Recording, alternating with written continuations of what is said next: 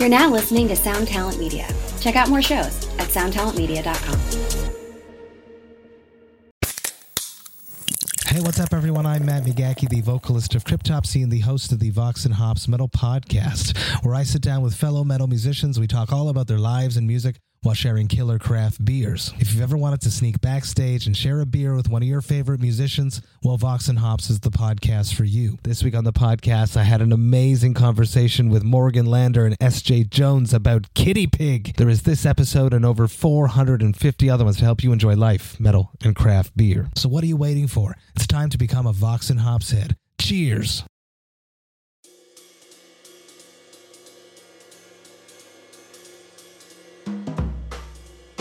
Welcome, everyone. I am Johnny Christ, and this is the Drinks with Johnny podcast. Thank you guys so much for checking out this very special Season two finale episode. That's right, we're going to take a little bit of a breather from your regularly scheduled program. Throughout the holidays, we'll be back in February of two thousand twenty-one uh, with more of the great conversations with new guests. Um, in the meantime, make sure you're subscribed to the podcast wherever you're listening from. I'm going to bring you guys some of the earlier episodes from the live YouTube series that we did earlier on in this year. I'm going to uh, give you guys some new updates, new news, and a little bit of insight into what was going on in some of those conversations. So you're not going to want to miss that throughout the weeks that we're uh, taking a little bit of breather. Um, also, make sure you head over to the YouTube channel. We're going to continue some new content over there too. It's just not going to be with new guests as uh, we were doing each and every week before. So make sure you're subscribed to YouTube over there. And today marks the week of Black Friday sales at drinks with johnny dot com. That's right. Got a lot of new merch over there, as well as some new deals, bundles, and just in time for the holidays, a holiday sweater. That's right, with yours truly right there on the cover. Go over to Drinks with Johnny and check that out. Sign up for the newsletter. I'm going to keep that thing going too each and every week with a new email newsletter written by yours truly. So make sure you're heading over there. Leave us some comments, some reviews right here on the podcast, as well as heading over to Drinks with Johnny on Instagram, Facebook, and Twitter. We're going to continue a lot of content on those as well to keep you guys going through the holidays. So make sure you're following us there as well. Now on this week's episode, this season finale, as I said, I have a very special guest, Joe Manganiello. Such a great dude and such a great uh, honor to have him on the show. Um, he really put a bow on it for us here. Um, which I really appreciate. And congratulations to Joe and his wife, Sofia Vergara, on their fifth anniversary. They just celebrated yesterday, so congratulations to you guys both. We get into his new movie, Arch Enemy. It's coming out December eleventh.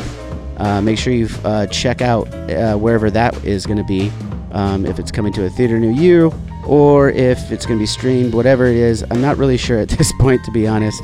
But uh, yeah, it's a great movie. The trailer looks amazing. Um, he has uh, put a lot into this, and I really like the premise. I think you guys are going to dig it too, so make sure you go check that out on December eleventh. In the meantime, check out the trailer. You can find that on YouTube and see if you're into it. We talk about a lot of other things too, obviously. We get back into more of his acting career, the music he's into. Um, I mean, even his high school days. We go back to it all. It's been a lot of, it was a lot of fun chatting with him. So uh, I'll just cut, cut this short and talk to you at the end. Uh, and bring it to you. Without further ado, I bring you Joe Manganiello. What's up, everybody? I am Johnny Christ, and this is Drinks with Johnny. Thank you so much for checking out the podcast. I'm having an absolute fucking blast doing this. I'm feeling better every day by starting off with Sweet Drop. That's right, C B D oil that you can get by going to sweet drop dot com and using promo code drinks with johnny. You're going to get twenty percent off. You know, there's a lot of things out there about C B D oil. I just know that this one makes me feel good, so I'm going to start off the show as I do every show with a little bit of Sweet Drop under the tongue. So head over to sweet drop dot com, use that promo code. And uh, this week, I'm super psyched. I've got a really rad guest um, to talk about his new movie, Arch Enemy. Joe Manganiello, how you doing today? Great, man. How you doing, Johnny? I'm doing fantastic, man. A lot better now.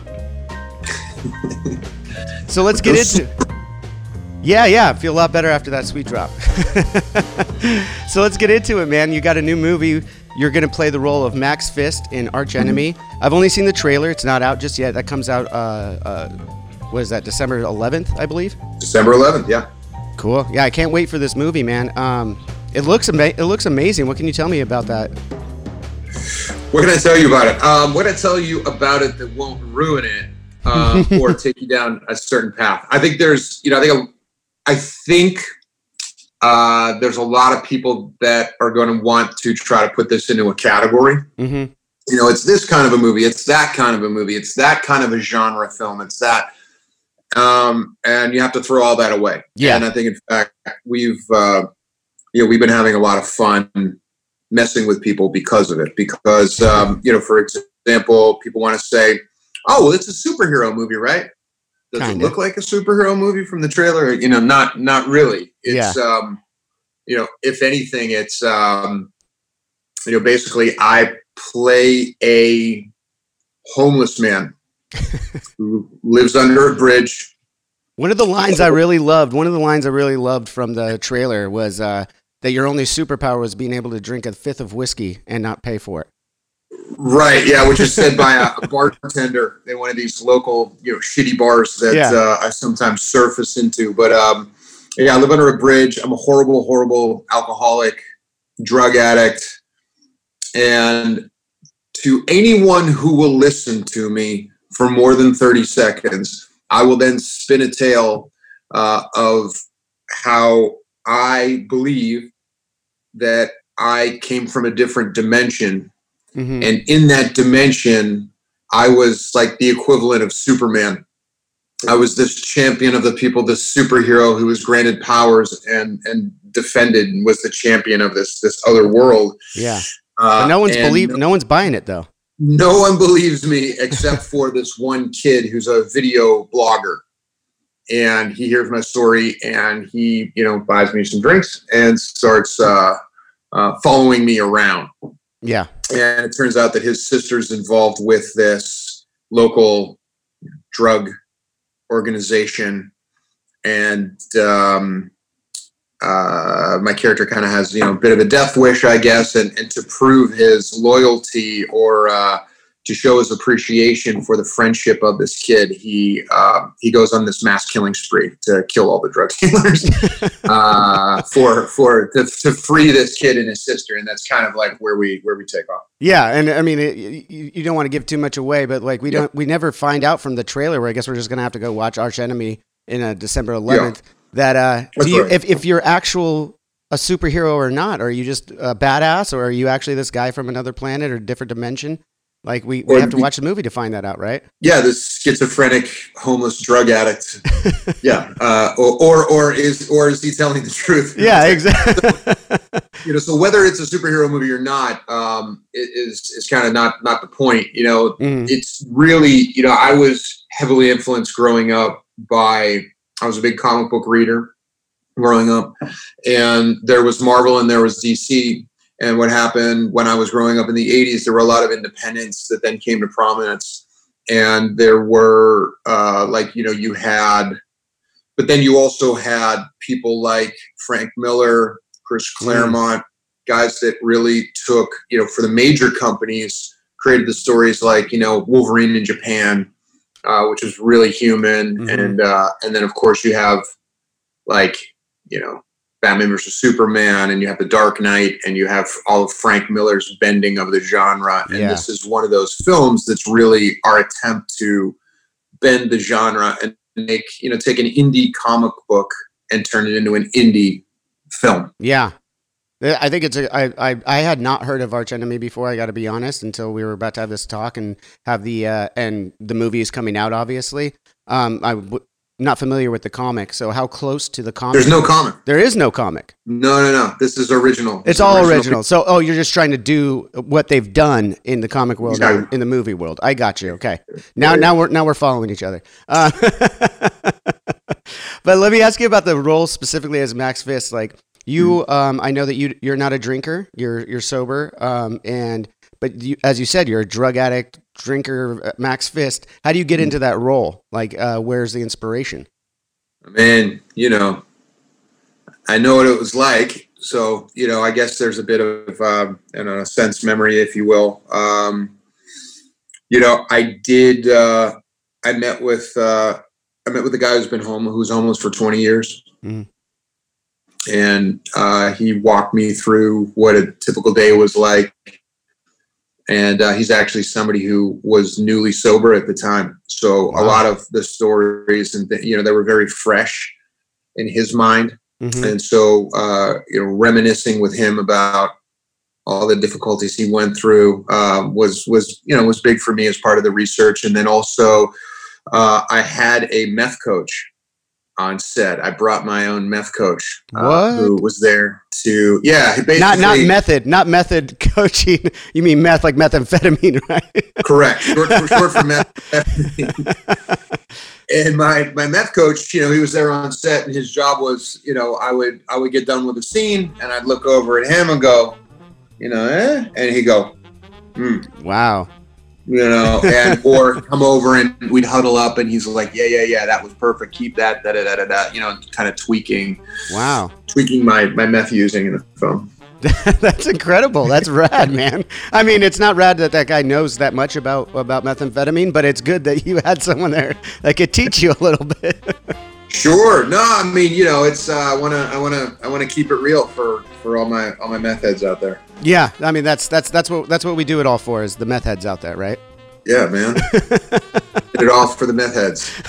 That's the new, uh, new song by Limp Bizkit. Yeah, that, that that one's coming out in in uh, twenty twenty-one, I hear. So uh, yeah, yeah. Be on the lookout for that. Now, you produced this movie too with uh, Elijah Wood. Is that correct? That's right. Yeah. And what I mean uh, is this.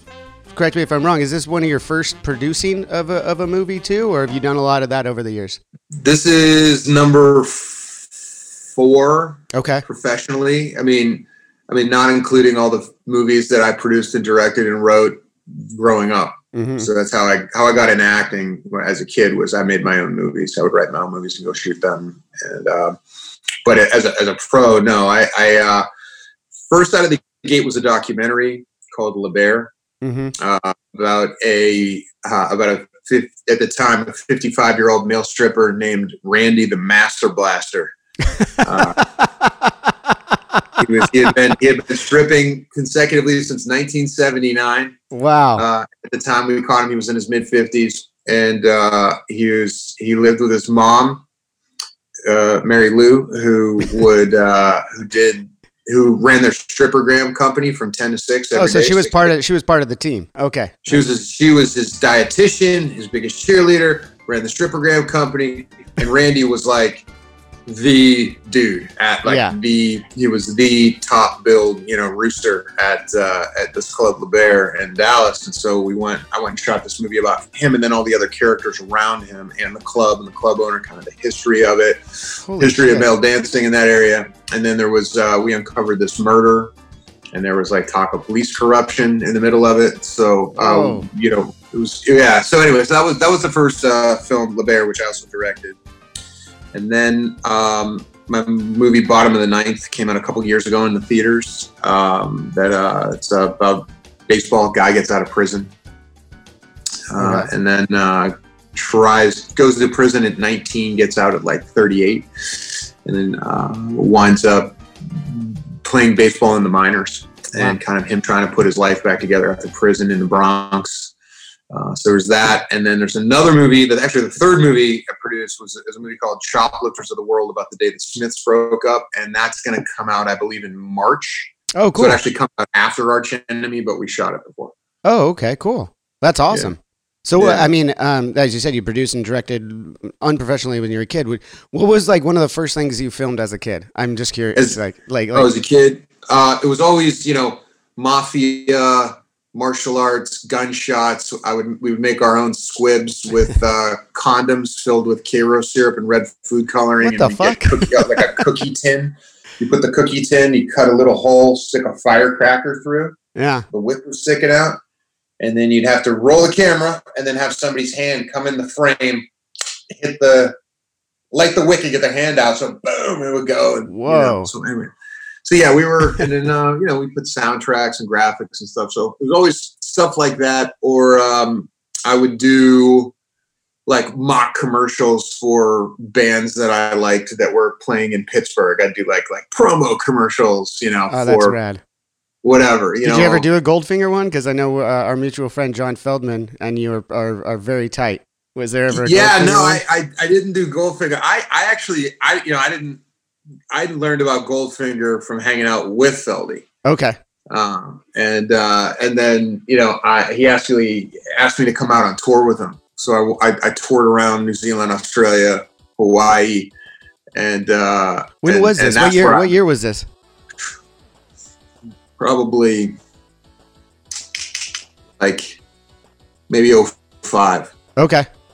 Yeah, probably like oh five, somewhere in there. Did you guys? So, did you guys have any, you have any fond memories or stories of that of that that you can share that uh, are aren't too taboo? Uh, yeah. I mean, I like that you're having to think about it. Well, I mean, I was the only single guy on tour. They were all married, so mm. you know.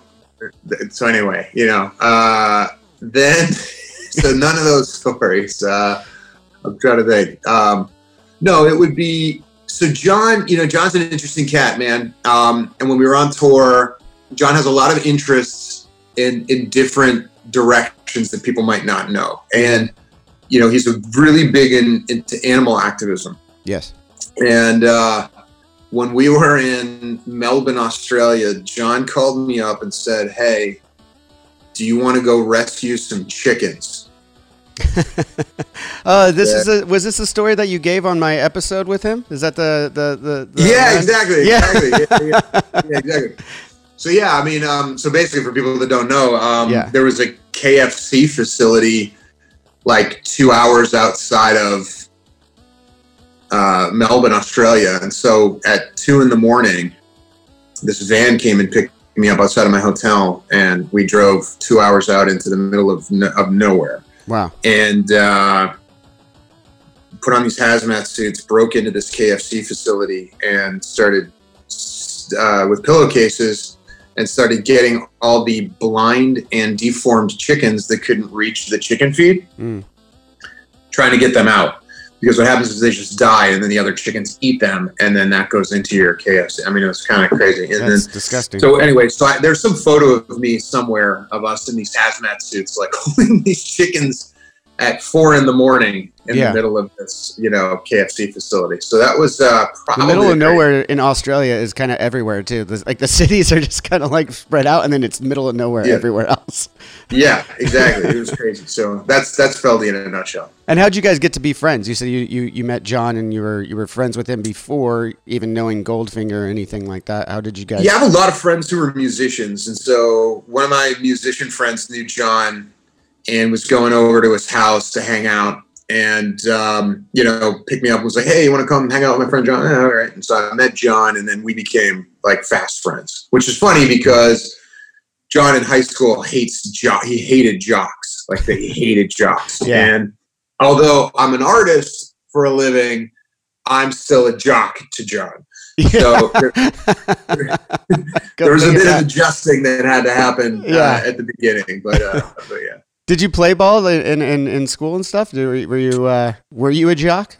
I mean, now yes. now you know you're an artist, so it doesn't matter. But uh, as you said, no, yeah, I'm an artiste. uh, no, but but I, I grew up. Yeah, I was the captain of the football team, the basketball team, and the volleyball team. Damn, that's impressive. Um, I mean, you know, six five two twenty in high school, you know. I mean, it was, you know, yeah, so five six, um, and I could have all of all of me wasn't wasn't doing any of that.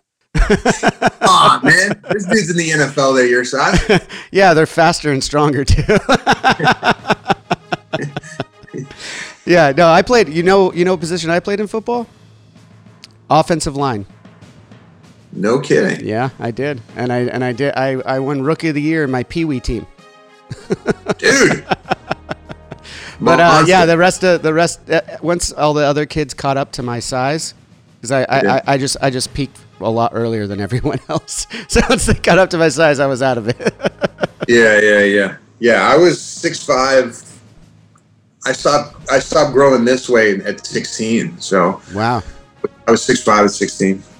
Damn. Yeah. Well, I, I guess I guess that would that would work for everything. And being being in football and everything, you you uh, and you already said earlier you were doing mafia movies by yourself and stuff. Um, Is that is that where you credit your first uh, stunt roles when you were blowing shit up for your mafia movies?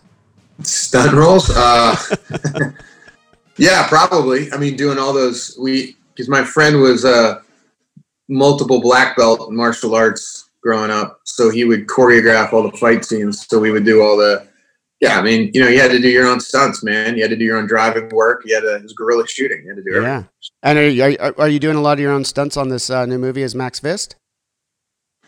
Uh, yeah, pretty much. I did most of them. I'm trying to think of stuff that I didn't do, but um, Was yeah, that? pretty much. Um, yeah, I mean, you know, that's the thing is like growing up an athlete, you know, there's there's skill to being a stuntman. Mm-hmm. Um, there's there's there's skill, there's practice. Um, but at the end of the day, if you have a modicum of, of, of athletic ability, then or you can learn choreography quickly, or have a stuntman explain to you and practice with you what's going to happen, whether that's a stunt or especially in like a fight or a knife fight or, you know, anything involving weapons or things like that. Like, um, those are all skills you can develop over the years. And if you're athletic naturally, like chances are it helps out quite a bit. Yeah. Oh my God. It helps the film so much. So I wind up doing most of my, most of all of my stunts. I mean, general, I'm generally speaking, unless I'm going to die.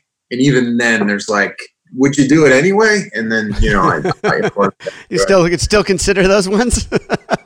Yeah, uh, I've done stuff that I've. I mean, I've I've had to fight off the thought of what are you what are you doing? Like, why are you doing this? Why did you choose to do this with your life? Like, there's there's you know, like this could go really, really, really wrong. Like, that's you're fucking crazy. Awesome.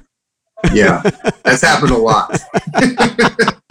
I definitely got to hang with you in person then, because I, I got to see I got to see some of this side of the, side of that shit of you doing some crazy shit. Yeah, it's like, you know, hey man, so uh, listen, um, we're gonna you're gonna be in the back of this truck on the flatbed, mm-hmm. uh, which is this old model where the rim around the flatbed is only that high, not you know that yeah, high, yeah, it's yeah. high around. So it's not really going to keep you in there, but you're going to be driving over this bumpy cow pasture, firing a machine gun out of the back, and then the, and then they're going to fire the rocket. The truck's going to bank left hard, and here's where the question comes in: do you want us to strap you into the back of the truck or not? Because here's the thing: if you're not strapped in and that thing banks a hard left, you could pop right, right out, out of the truck, yeah. or it hits a bump and you, you're going to fly right out. But if we strap you in and the truck banks a hard left, hits a bump, and, and flips, which it could very well do, uh, you're going to be tied in and you're going to get crushed under the truck. So what do you want? Pick, pick, door, pick either fly out or get crushed by it. That's your fucking options. Exactly. So that's like one of those situations that happens where you're like, all right, let's not strap you in. So which did, which did you end up doing? Did you get strapped in or not? No, no straps, man. Yeah, no. I just put my feet up right against that little, you know, little rim and I'm firing out and just. Whoa. That's fucking awesome. I was all right. I had this. I had Portos. My wife bought Portos. So, you ever have Portos? No. What the fuck is Portos? It's like this Portuguese pastry shop over in Burbank, mm. North North Hollywood. So good, man. Anyway, it's a pastry. Yeah, she had a box of them. So that's fucking like, rad. I'm staring. I'm talking to you, but I'm like staring at this pastry. Like, well, get in so there, man. Give me a chance to eat it. So that's cool. Yeah, absolutely. Um, yeah. Do you need you need a couple more minutes on that? No, I'm good. Okay, cool. All right, cool. Um, so a, a couple other things I want to talk about. We we already talked about your uh, your football career. Um, and speaking of that, you got you're a big Steelers fan? Yeah, big time. Yeah, big time. All right, all right. My uh, my my, my uh, best friend is a is a Steelers fan. Uh, Brian Sinister Gates is uh, actually a huge Steelers fan. I'm a huge Raiders fan, so we have those arguments. But I will say it's my second favorite A F C team. How about that? Okay, fair enough. I'll take it. I'll take it. I, I don't really have beef with the Raiders. Yeah. Um, uh, especially we're on the, we're all on the same team after the the A B situation. Yeah, no shit. That was gnarly. I remember getting so excited for, for him to come, and then I had no idea what was going on behind the scenes. I just that, we did. Part, yeah, we all did. Apparently, you did. We knew. We're like, let's get uh, let's get out of here with that third round, that third and that fifth round draft pick. Let's uh, let's just get out of here. I mean, as a Raiders fan, I'm just kind of glad that it imploded so fast that we didn't actually have to pay him all that money that we were getting ready to pay him, and that was insane. Yeah, you're Yeah, you're lucky, man. I mean, uh, yeah, there's there's been a there's like a kind of a, a trail of dead that's that's followed that whole situation. It's yeah. it's sad. It's, it's really, really sad. sad. It is really sad, and that's the thing is it's like it's so sad, and I wish nothing but the best for the guy as a, as a human being. But like, damn, that was gnarly to watch. Like that whole situation, you know. And now he's playing with Brady again. We'll see if he can bounce back, but. uh Last week yeah. didn't look too hot. they, didn't look, they did not look too good last week. Yeah, we'll see. Another thing, though, uh, in relation to Pittsburgh, you're part of uh, the Children's Hospital uh, board member. Are you a board member still for that? Yeah. Yep. That's yep. cool. That, that that's cool. You're, so you're able to give back. What I mean, what does that mean? What does that uh, title actually mean, or like what kind of involvement do you have with the Children's Hospital? Yeah, my involvement with the Board of Trustees.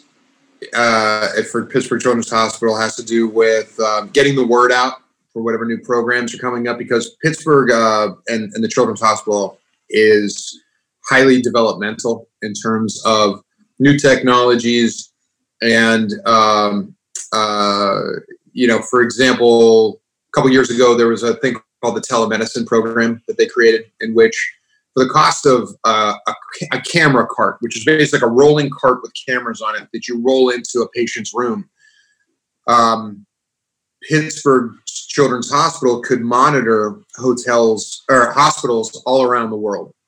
Okay. And what was happening in these in these hospitals around the world, these children's hospitals, was they were having successful surgeries, but then they were losing great percentages of the children in in post-op care. Like they couldn't predict certain markers or certain things that were going to happen that Pittsburgh Children's knew or, or could yeah. spot. And so they were, they started giving these carts to different hospitals so that Pittsburgh Children's could monitor their patients.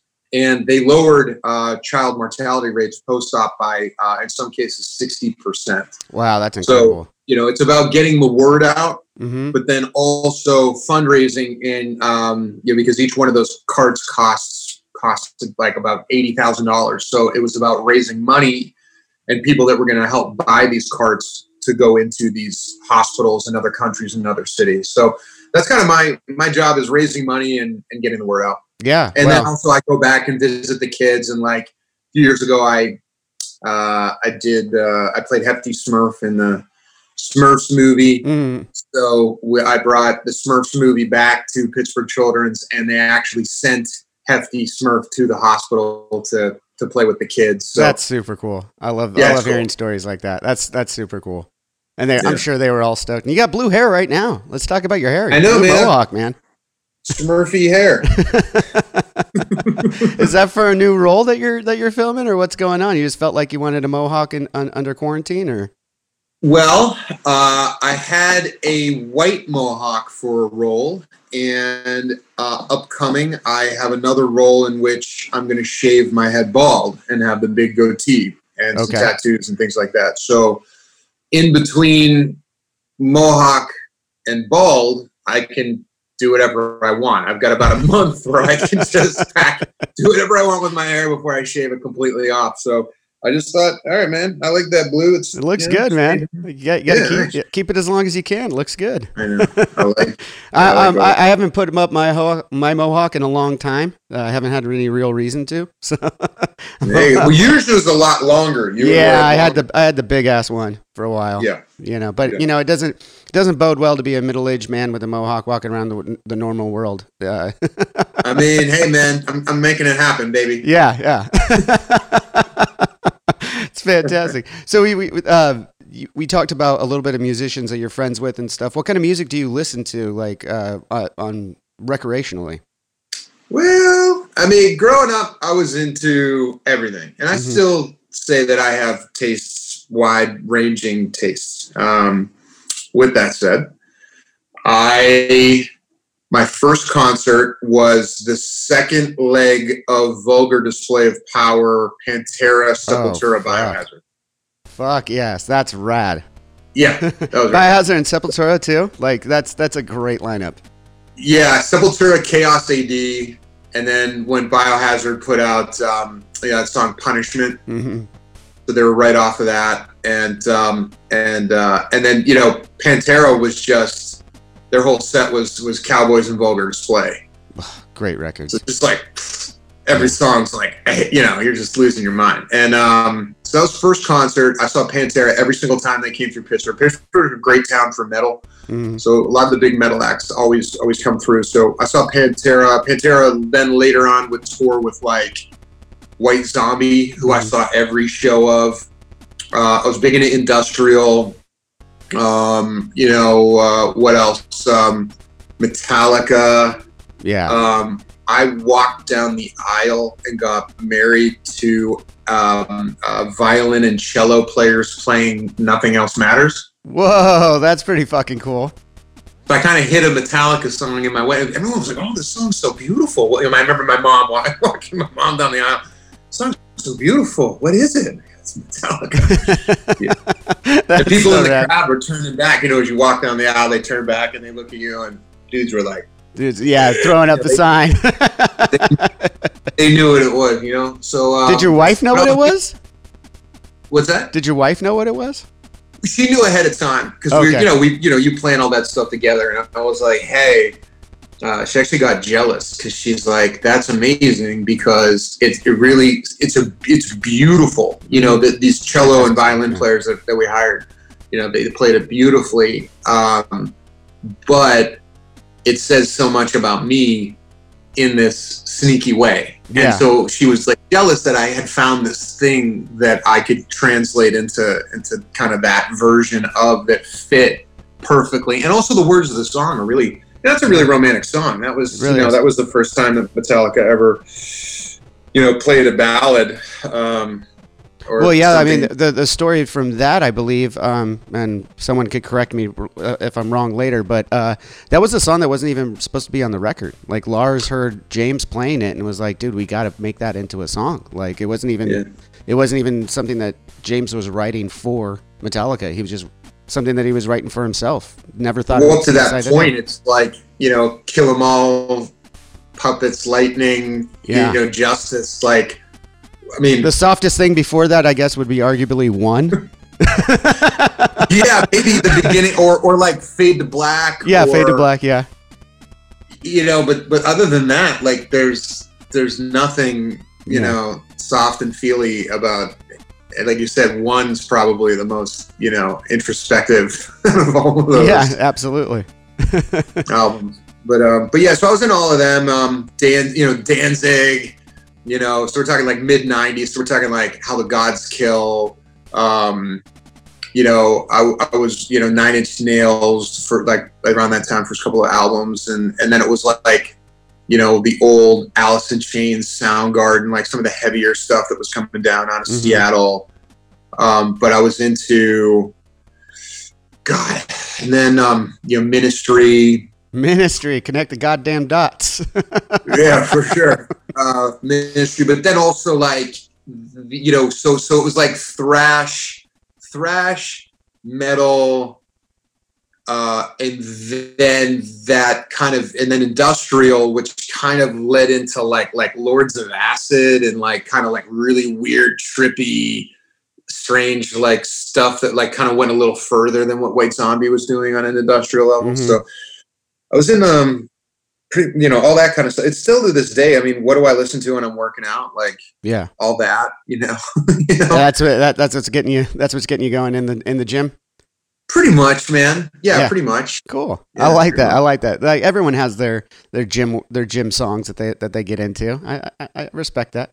yeah, totally. But like like um you know like before COVID hit, I was like I was on this great run. You know, I got to see Tool. Play on, on, you know, uh, last, had great seats to the to their show. You were there at the Staples Center? Yep, exactly. Yeah, well, I was then, there. Um, I was there as well. I was at I one went. of the nights. Yeah, one of the nights I went. Yeah, we were there together. Nice.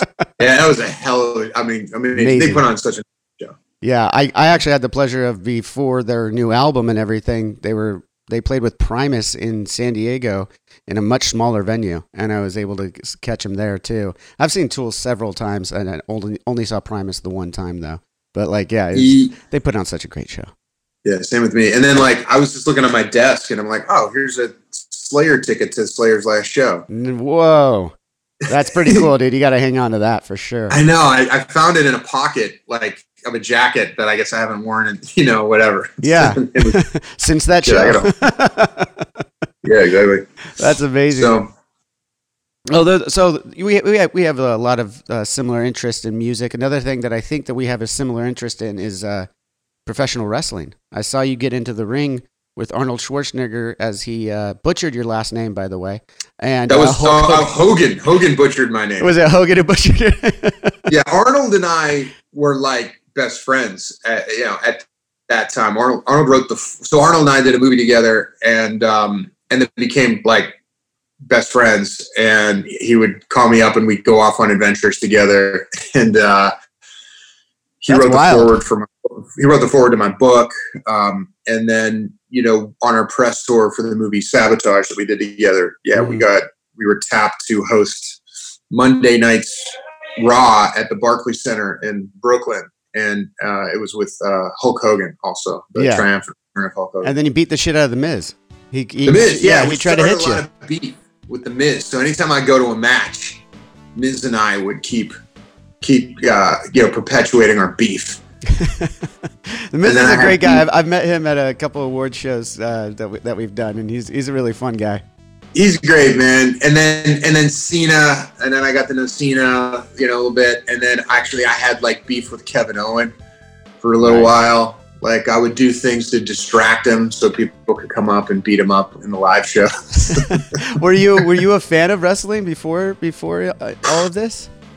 Crazy. Yeah. yeah. I mean, as a kid, as a kid growing up in the eighties, who wasn't? It was totally like, right. you know, the Hulkster brother. Yeah. You know, uh, so you had the Hulkster, and then you had... You I heard you got a really good uh, uh, uh, Macho Man. Uh, oh, yeah. Macho Man, Randy Savage. Yeah, of course. Yeah. I love... Macho was like my favorite.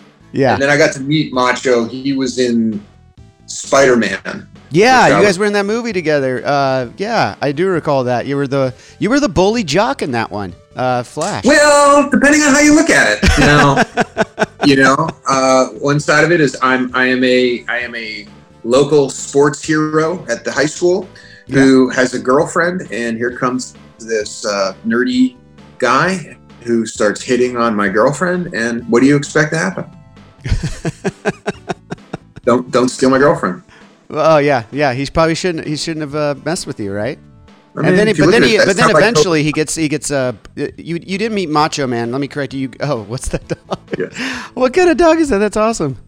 It's like a Chihuahua mix who uh, just loves me and sits on my lap. Probably, you know, sits on top of me probably twenty out of twenty-four hours of the day. That's awesome. A nice little lap dog. Everyone needs a nice little lap dog. But it was Bonesaw that you that you actually met. It wasn't Macho Man. Well, um, I did talk to Macho. I did get to talk to yeah, Randy in between takes. So um, yeah, because I, I knew a lot about him. He was my favorite wrestler, and uh, but he thought. So my name was Flash Thompson in the yeah. movie, and, and he thought I said Slash. So whatever I'd say, he'd go, oh yeah, Slash knows what's up, yeah. And then, and uh, he had uh, he had a, a very pretty blonde woman with him. Was that Gorgeous who, George? Uh, no, unfortunately, it was the it was uh, the adorable Adrian Adonis. No, okay. It was. It was this pretty blonde woman who had a bottle of lube, and she would just hit the lube and just keep Randy lubed nice. up. Wow. Yeah. So I'm talking to Randy, and she's just working. And that's, yeah, she's, and that, that that's a job apparently that, that she has. But it's but it's like one of those weird things where, you know, if there's somebody else next to you or somebody's giving you a massage right now, I would be addressing both of you or talking to both of you because you're both like, you know, in the yeah. same room. She didn't look up once. She didn't acknowledge. It was like somehow she just had it like, your job is to lube. You do not talk. Don't look up. Don't pay attention. Lube. Just lube. That's so I'm talking incredible. to Randy and trying to include her, and she's just she's just working it. Well, uh, let me ask you then. Uh, did you consider hiring her when you went to the set of Magic Mike? Yeah, I should have used a, a, a good luber on Magic Mike. That would have been uh, that that yeah that that, that probably would have that would have made a lot of sense actually. Yeah.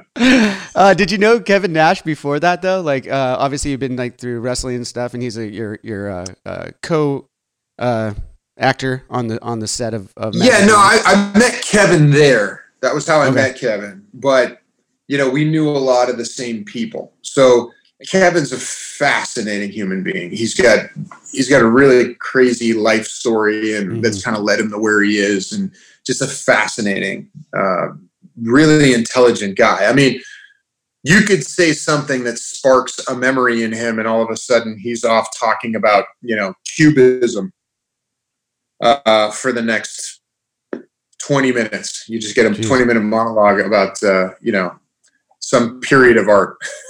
Yeah, history. That's wild. Yeah, I've never had the pleasure of meeting him, but yeah, that's that's wild. Like, uh, yeah. And that wasn't his first role, though. I mean, he was on. Uh, he played Super Shredder in uh, uh, Ninja Turtles two. Yeah, that's right. That's right. yeah, yeah, that's right. He yeah. probably hung yeah, out with Vanilla Ice, like in the heyday, you know. I gotta ask him about that. Yeah, maybe you do, man. I, I, I, and then come back on the show and tell me about it. Yeah, yeah. No, I love wrestlers. I love hearing all the stories. It's such a it's such a wild lifestyle. Yeah, all those guys. Totally. Yeah, I'm good friends with Chris Jericho. Um, become really good friends with him over the last ten years, and that guy's a wild fucking man too. Like I just did he was he that did he host that show Night Fight where people fight with the weapons and the armor? I don't remember that. I want to say, man, I don't know. It's possible. He's hosted everything. I swear that he's got like two, he's got like fucking three different clones of himself. He does everything. There was a show where they would, they would, each round was a different period of weaponry. And like guys would get in there and they would blunt the weapons, but you would fight. And so you might have like a blunted battle axe and you hit somebody in the helmet and it dents and they get knocked out or people throwing up. I mean, it was... I don't. Re- how did, I'm, I'm going to have to Google this because I, I I don't remember this show at all, and I'm like I'm very intrigued. Yeah, it's fa- it's it's awesome. Yeah, I'm going to check that out.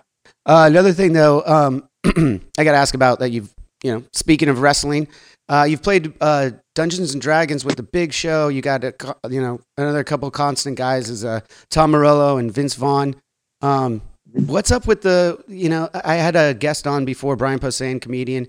Um, He's, I played with Brian. You've played with Brian? Yeah. He described it so perfectly that it's like really, uh, what is it? Uh, fantasy football for nerds, like, or fantasy football rather is the, is, uh, is for, is D and D for jocks. So it's like, and it, it, I loved how he said that. And then he was explaining to me Dungeons and Dragons, cause I know nothing about it. The only, the most of my knowledge is from the show Community where there's like a right. master guy and everything. Like, have you, How did you manage to be in a, a Dungeons and Dragons and a football guy at the same time? Like, that, that doesn't make a lot of sense to me. Or did or did you pick it up after uh, after you started your acting career, or was it you know in high school where you're still playing Dungeons and Dragons and then uh, captained the football team? Yeah, I was I was both always, which yeah was confusing, but I just went with it. Uh, No, it, it's it's. I mean, it's it's very intellectual D and D. I mean, it can be very intellectual because um, there's you know numbers and probabilities and you know all that kind of stuff. But there's also a character creation side of it that I took to at a young age. I always go figure. I was obsessed right? with. I, well, you know, at the time, I, I didn't act until you know high school. So midway through high school, I just I had no interest in it whatsoever. That wasn't something I was wasn't I wanted to do. Yeah. I thought about doing. But I love stories. I love telling stories. I love creating stories. Um, whether that was with my G I. Joe figures or, you know, drawing, drawing stories and characters and creating backstories and then explaining them to anybody who would sit there and look at my drawings as a kid. And this is him, and this is what he does, and this is where he comes from. And then, and then you know, not, everything was a story. And so I think um, finding, you know, tabletop role-playing as a kid, it was like, oh, you mean this is just one big, giant collaborative story? And before I really knew anything about entertainment, as a kid, what I was discovering was I could be the showrunner of a T V show, you know, like Game of yeah. Thrones. I could kind of decide what's going to happen in the next chapter and what's going to happen after that and what I think is okay. going to happen at the end of the season and what I think is going to happen after the end of next season. And I could plan all these things out, and these characters are going to enter in and then they're going to go out. And then what's so fun about tabletop gaming is it's, um, you know, all modern video games came out of Dungeons and Dragons. Yeah. So I saw that know, um, on uh, the, there's like a, a Netflix special on, on video games that shaped us or whatever. And they go, they, yeah. they they go into the original R P G games and all of those guys that were developing that were Dungeons and Dragons players. Yeah, exactly. So all the games you play now, it's basically the computer or the console, you know, rolls the dice for you, mm. whether you hit or not, or, you know, and back in the day we used to roll dice. And so the beauty of D and D is that it's collaborative. You get together with your friends like you would for a poker game. And then you make the story. You play your character. They play their character. Big Show's his character. Vince Vaughn's his character. Tom Morello's his character. And they all take on these personas and then enter into, you know, Game of Thrones or this other fantasy world or Lord of the Rings or Middle Earth or, you know, wherever you are. And then you get to actively participate in that story. But you're going to try to do something super heroic that would be amazing. And it's all going to come down to this dice roll. So everyone's all around the table going, yeah, mm, God, is it going to work? And, you know, and it's either yes or a no. And the table erupts in the cheers. Or people are like, no, no. Oh, man. You know, okay, so the way you're the way you're the, describing it means that I'm definitely going to have to play at some point in my life. It's so much fun. It's It's all the excitement of a craps table with all the shit-talking and fun of your weekly poker game. Mm-hmm. But, but, uh, and, and like, all of the long form narrative and storytelling and character development of Game of Thrones, and it's all put together. That's incredible. I, I mean, it's fun. After you describing it, Brian kind of downplayed it a little bit when I asked him about it. He's like, "Oh, you should try it. It doesn't, it doesn't take uh, any intellectual effort." And I was like, "Are you saying that I'm dumb?" Hey man, I don't want to get in the middle of that. Um, so there's a Hero Quest relaunch with Hasbro mm-hmm. coming out. Yeah. Um, yeah. Uh, you have your own Quest book. Yeah. So, you know, like I was saying before, like I, I do some game design and some writing and, mm-hmm. and, and, um, moonlighting, like, you know, cause growing up, growing up, that's all I did. Like, it's all I wanted to do. Mm-hmm. You know, I wanted to play sports, get done with my homework. And then I wanted to create these stories. And so as an adult, I've had the opportunity to do things like that with, with Dungeons and Dragons, with, and now with Hero Quest, which is a completely, you know, which was a board game. It was basically like, it was like D and D in a box. Yeah. Where you, you know, um, and D and D, somebody has to prepare. There's a lot of preparation that has to go into your adventure. Uh, with Hero Quest, you don't need to prep anything. You just open the lid of the box and it's all in there. So you have that might be what I have to try first. It's a great gateway drug. Yeah. You know? And, uh, And it's also less daunting, so it's more accessible to kids also, you know, and kids really, like, you know, love Hero Quest. And so, um, yeah, I, I knew they were they were getting ready to relaunch, and I knew the game inside and out, grew up with it. And uh, and I said, uh, how about I design a quest book? They wanted me to do something with them, and then I mm-hmm. suggested, why don't I just write a whole quest book for you? And um with new characters and new adventures. And, and, uh, they said, sure. And it was, I'm telling you, like, I'm not shitting you. It was maybe the hardest, most intensive thing I've done with my brain in since college, probably twenty years. Wow. I mean, it was yeah. like, it was two weeks straight of every waking moment, me in front of the computer screen, just, you know, with this PowerPoint program, programming the dungeons and writing all of the Shit. descriptions and the magical items. And I mean, it was like, it took, it took me like two weeks. It was crazy. Super intensive. That's insane. Yeah. yeah, yeah. Were you, were you happy with the end product though? Yeah, I think so. And they're really stoked. Like, yeah. They're really, they're play testing it right now. And, and the feedback is, uh, yeah, they're very, very excited about it. So I'm going to so. have to check out your book first, right? That's that's what I have to do. You don't want to play my, my book is really difficult. My book is like a really advanced, like hardcore, like yeah. you might die all, all over the place kind of adventure book. So you probably want to play some of the other ones first. Okay. I'll play some of the other ones first and then come back. Um, yeah. Last couple of things I got to get into. Um, I, I grew up as a huge Pee-wee fan. Um, Pee Wee Herman, uh, Pee Wee's, mm-hmm. and you were on the Big Holiday that came mm-hmm. out. Was that like five years ago or something like that now? Yep. Uh, yeah. Yeah. Uh, what was it like? How did you get approached for that role? And, and what was it like being with Pee Wee? Cause like I said, I mean, we, you grew up through the eighties too. You had to grow up with some Pee Wee. For sure. Um, I, I was a huge Pee Wee fan, and I was on, uh, True Blood that mm-hmm. was on H B O, and H B O would always throw the best Emmy and Golden Globe parties, like always. So you always want to go to the H B O party. All right, that's, that, I'm going to write one, that down in case I ever get invited. That's the one I'm going to.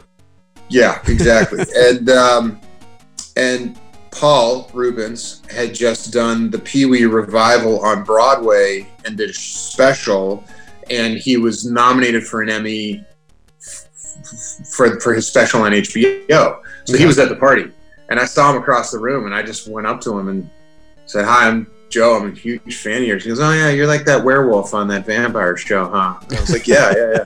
That's a good impression, impression right there. Like he's like, "You think, um, you think they put me on that show?" And I was like, "I don't know. I could call and ask." And he was like, "Okay, great." You know, he's so funny. You know, like first thing I was, yeah. So I'm like, um, and then at the time, Tim Burton, Tim Burton had an art exhibit up at the L A Art Museum, LACMA, and. uh And I said to Paul, I said, "Have you seen that Tim Burton art exhibit?" And he mm. said, "No, I haven't. Everybody tells me I should go see it." And I was like, "Do you want to, I don't know, you want to go see it together?" And he was like, "All right, here's my card. Call me." And I was like, "All right." So I called Paul and we went to the, the LACMA Tim Burton art exhibit together. And Paul, like, you know, Paul gave Tim Burton his start. Like his first feature was Pee-wee's Big Adventure. Yeah, it was an incredible and, movie. And Paul like Paul like fought the studio to to to get Tim Burton hired. Oh, I didn't realize that. So and and so he had all these stories about all the movies and Tim and Jack Nicholson, and I mean it just went. It was so. He was always like telling me pull pull the headset off. He had the little virtual tour, and I'm like yeah. And he would tell me some crazy story about Hollywood, and then afterwards he's like, "What are you doing?" I'm like, "I don't know, I'm gonna get something to eat." He's like, "Do you want to come over and hang out at my house?" I was like, this is the in my brain. Amazing. I'm like, in my brain, I'm just picturing like Funhouse. Are you looking for the Funhouse? Yeah, yeah. T V Playhouse, Sherry and Zombie, and I'm a zombie, and I'm like, yeah. Yeah, maybe the mailman yeah, stops by and says the word of the day. Cowboy Curtis, yeah, sure. I was like, yeah, all right. So I went up to went up to Paul's house and. and and hung out, just like became friends, man. And, um, you know, Paul was at my wedding and Paul's been over for Thanksgiving and, you know, Paul's like part wow. of the family. So, um, along the way, Paul called me and he said, um, "I've been planning Pee-wee's comeback movie for like twenty-five years. Or something." Yeah. And he said, uh, "It's not ready yet, but just know that one of these days I'm going to call you and I'm going to ask you to, to to play a part in it."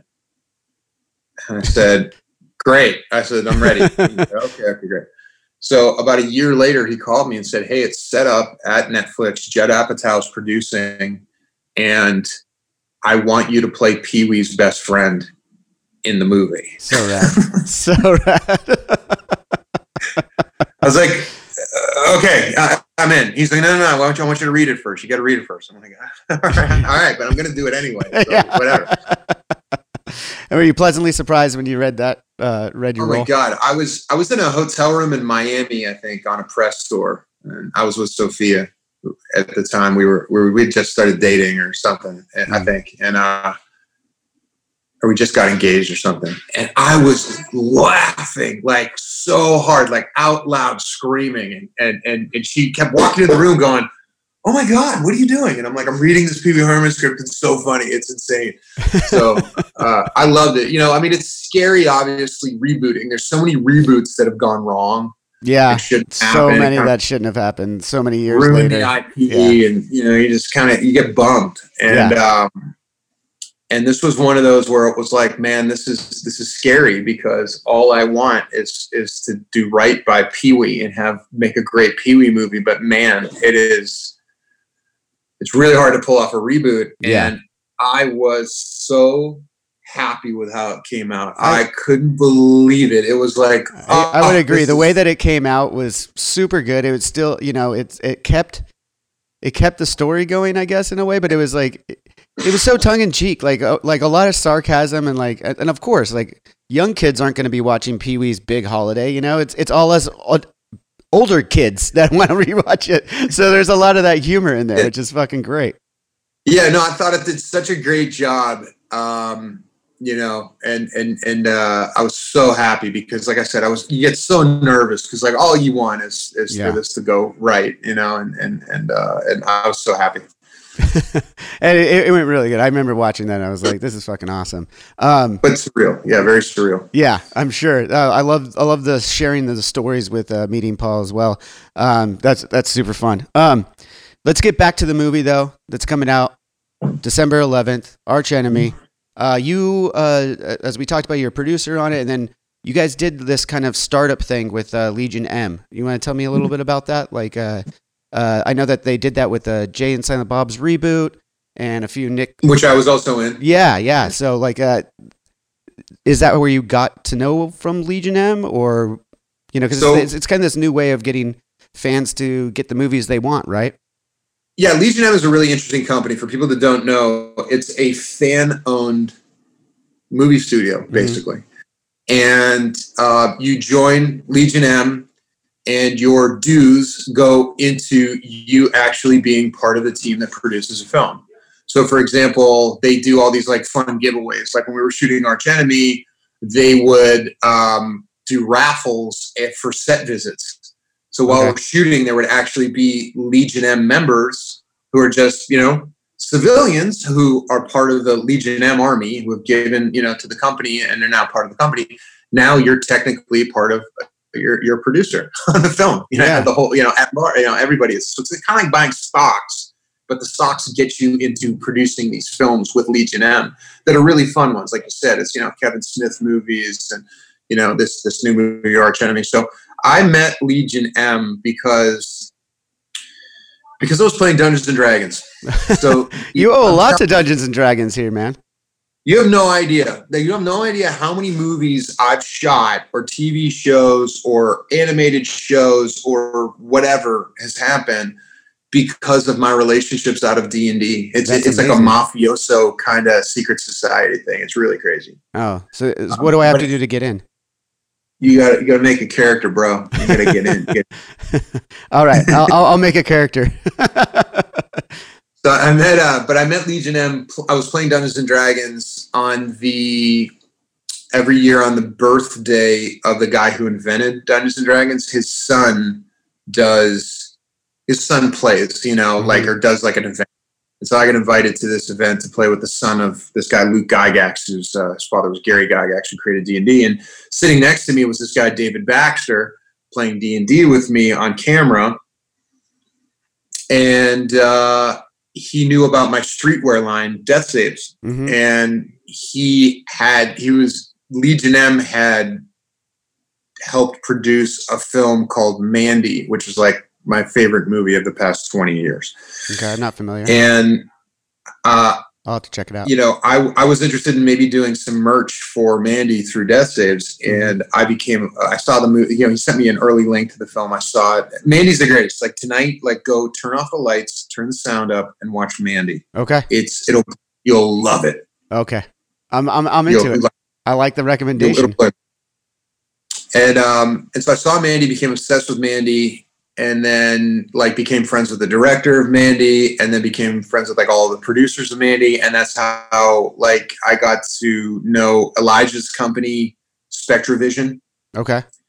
And he has a company um, with this writer named Daniel Noah, a woman named Lisa Whalen, and Lisa, like a year later, sent me a script for Arch Enemy. And so it's it, that's I crazy, and it all goes back to D and D. Kind of, yeah, yeah. So Legion M, then I became friends with this guy from Legion M, David Baxter, and uh, at the Jay and Silent Bob premiere, mm-hmm. he had heard. He said, "Are you're the one doing Arch Enemy?" I said, "Yeah." He said, "I read that script a long time ago, and I flipped out over it, and like, oh my god, you're perfect for it. Holy, this is incredible. Oh my god, you're gonna play that character. Wow, you know, Legion. Well, Legion M. Like, I'm gonna go talk to them, but like, we're gonna want to come in and, and give money and, and help produce." And I said, "Great." So that's yeah. that's how that all happened. Like, I, I wound up being cast, you know, or getting the script for Arch Enemy from Spectravision and Elijah's company. I loved it. Said I'd do it. Was also in the Kevin Smith movie Jay and Silent Bob yeah. reboot. And then ran into this guy from Legion M at the premiere, and that's how Legion M came on board. Uh, it's incredible. Uh, see, I like yeah. those uh, those natural stories too, where it wasn't like a bunch of paperwork and everything. You know, it was it was through real connections, which is really cool.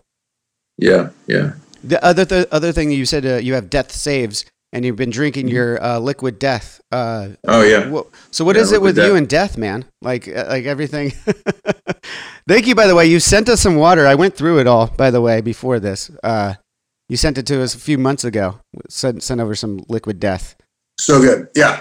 Anyway, um, I don't know what it is, man. I guess it's like, you know, there's people that are like, carpe diem, seize the day. And I've always been like the memento mori kind of guy, I guess, which is, you know, um, you know, one day we're all going to die. Mm-hmm. So live your life to the fullest. And, you know, if you always wanted a blue mohawk, but never got around to it, and it's eating away at you into your middle age. Um, Sometimes there's, it, there's a chance get to that, go for it, you know?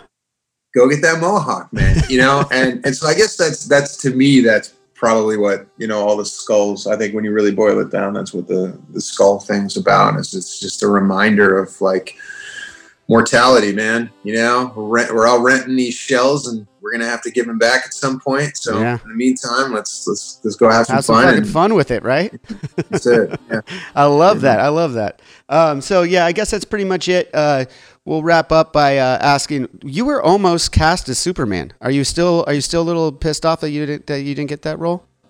I don't like to really dwell on stuff that didn't happen, you know? Um, well, that goes because... back to the death thing, right? You know? Yeah. You got to have fun while you're Well, there. I mean, but it was also, if you really draw a line, you know, it was, that was how I met Zack Snyder. Yeah. Through that process. Zack, Zack loved True Blood. Mm-hmm. And when I showed up on True Blood, uh, you know, he wanted to meet me. And so I, yeah, I couldn't do that movie, but, yeah. um, but you know, Zack came back around and called yeah. me and said, you know, I, I want you to meet Ben Affleck.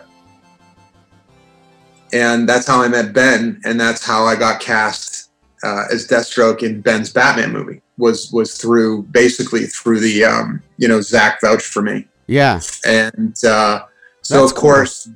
that movie didn't happen.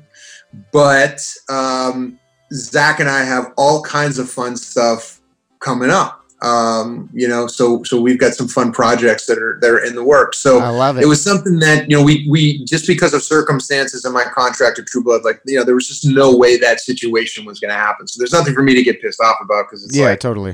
Yeah. You know, what can you do? You know what I mean? I was signed for six years on a, on a T V show, and you know, I, I that's, that's, that was my job. Yeah. And, um, but he never forgot. And I, so I have to really give him, you know, props for that, because as the years went on, he, we couldn't work together then, but he, he was, he kept, you know, kept at it. And, and here we are. And now we've got some really, really cool, fun stuff uh, on the way. Is there anything you can tell us about what you got coming on the way with Zack? All right. We'll just have to keep watching. Well, thanks again yeah. so much for being here, man. I really appreciate you being on. And you're the season two finale of Drinks with Johnny. Well, I'm going to take a break during the holidays. Yeah. Uh, what, what are your holidays looking like this year? I know it's pandemic, everything like that. What are you guys going to be doing for Thanksgiving this year? Probably COVID testing everyone. Yeah. To come eat turkey at a separate table. You know what I mean? Like uh, probably something in that. There's going to be some odd holiday pictures for, for the future, right? Well, well, yeah. But I mean, I, but I, I mean, man, I've been ruining the holiday pictures for years now. You know, this year, this year's going to be bald with a huge goatee. Uh, no, actually, I might. I probably still have the mohawk, so you I'll have the mohawk. Okay. Uh, and I'll probably freshen it up, maybe with a fresh color for Thanksgiving, maybe like some orange, some there like you pumpkin go. Orange. I like it. Yeah, festive. And uh, last year, I had a big homeless beard for Arch Enemy, like huge homeless beard for the role of Max hair. Fist in Arch Enemy, coming to everyone December eleventh. Yeah. Well. And the year before that, I had a big Lemmy Kilmeister handlebar mustache oh, with a big giant ponytail for Shoplifters. That's for the, the Smiths yeah. to me. So every year, I just. And that's always been the holidays. How, how does your wife, Sophia, put up with that, man? God bless her. I mean, you know, I, she's got to put up with it. Well, she's stuck now, right? yeah. Yeah. yeah. All right, man. Thanks again, everyone. You can follow Joe Manganiello, obviously, on Instagram and probably Twitter and Facebook and all those places at Joe Manganiello. Thank you again so much. And everyone go check out Arch Enemy coming December eleventh with my new friend Joe Manganiello as Max Fist, an amazing character by the looks of the trailer. And that'll just about do it for this week's episode of Drinks with Johnny. Thanks for sticking through this entire season with me. And thanks to Joe Manganiello for putting a proper bow on it. I uh, had a great conversation with him. Make sure you guys go check out his new movie, Arch Enemy. It's going to be such a great movie. I, I just know it. Um, after having this conversation with, that, with him about it and hearing the passion that he has behind it, and everything, you know, it, it just seems like it's going to be such a great movie. The premise, go check out the trailer right now and get jazzed up for it, as I will be. Um, again, thank you guys so much for this season of Drinks with Johnny. I am going to continue to bring you guys stuff, but um, in the meantime, I just want to thank you so much for your support of the show. I'm having a blast with this. I'm making a lot of new friends, and even better, I'm learning so much from doing this show. I honestly am, and I really appreciate your guys' support. So head over to drinks with johnny dot com, show your support there. Follow us on Instagram, Twitter, and Facebook. Show, you know, leave us some comments. Who do you want to see on season three? Leave, you know, whoever it is. I, I'll, I'll read it all. I have a team here that we uh, that we, we work really closely with, um, getting uh, Drinks with Johnny to you guys. So leave comments, reviews, everything like that everywhere. Subscribing to the podcast, the YouTube channel, following us everywhere, going to drinks with johnny dot com, repping some merch. It all helps us to continue to do this. And again, I thank you for that support. I'm having so much fun doing this, so please continue that on and be just part of this uh, filthy animal crew that we got going here.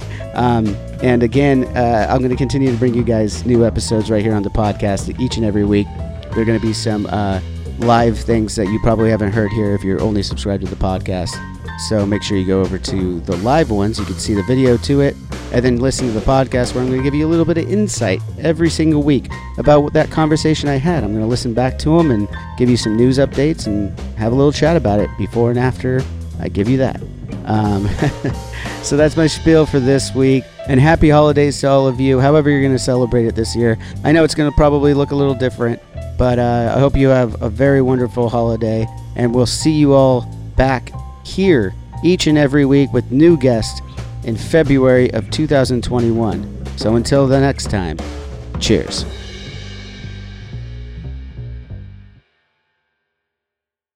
The number you have reached is one hundred point seven W M M S. It wasn't just a radio station, it was a lifestyle. Cleveland is, is a rock and roll city for sure. Right? Yeah! Down! The Wrath of the Buzzard. W M M S Cleveland. The rise and fall of one of the most iconic radio stations in America. Profiles, The Wrath of the Buzzard, P R O H Files. Subscribe now wherever you get podcasts. This is Krista Makes, guitarist and vocalist for Less Than Jake, and host of Krista Makes a Podcast, a songwriting podcast where every week I'm joined by an amazing guest to break down the writing, recording, and release of one iconic song from their career. In our giant evergreen back catalog of episodes, we've had rock legends such as Dee Snider and Huey Lewis, punk rock favorites like Mark Hoppus, Fat Mike, and Brett Gurewitz, and up-and-coming artists of today such as Liz Stokes of the Beths and Genesis Owusu. We've had guests from all genres and styles of music, and I guarantee that if you peruse our back catalog, you'll see several episodes that'll make you say, man, I gotta hear that. Whether you're a fan of music or a creator of music yourself, you'll take away a whole new appreciation for the songs you know and love. Krista Makes a Podcast is available for free on all the places you could possibly listen to podcasts, and new episodes come out every Monday.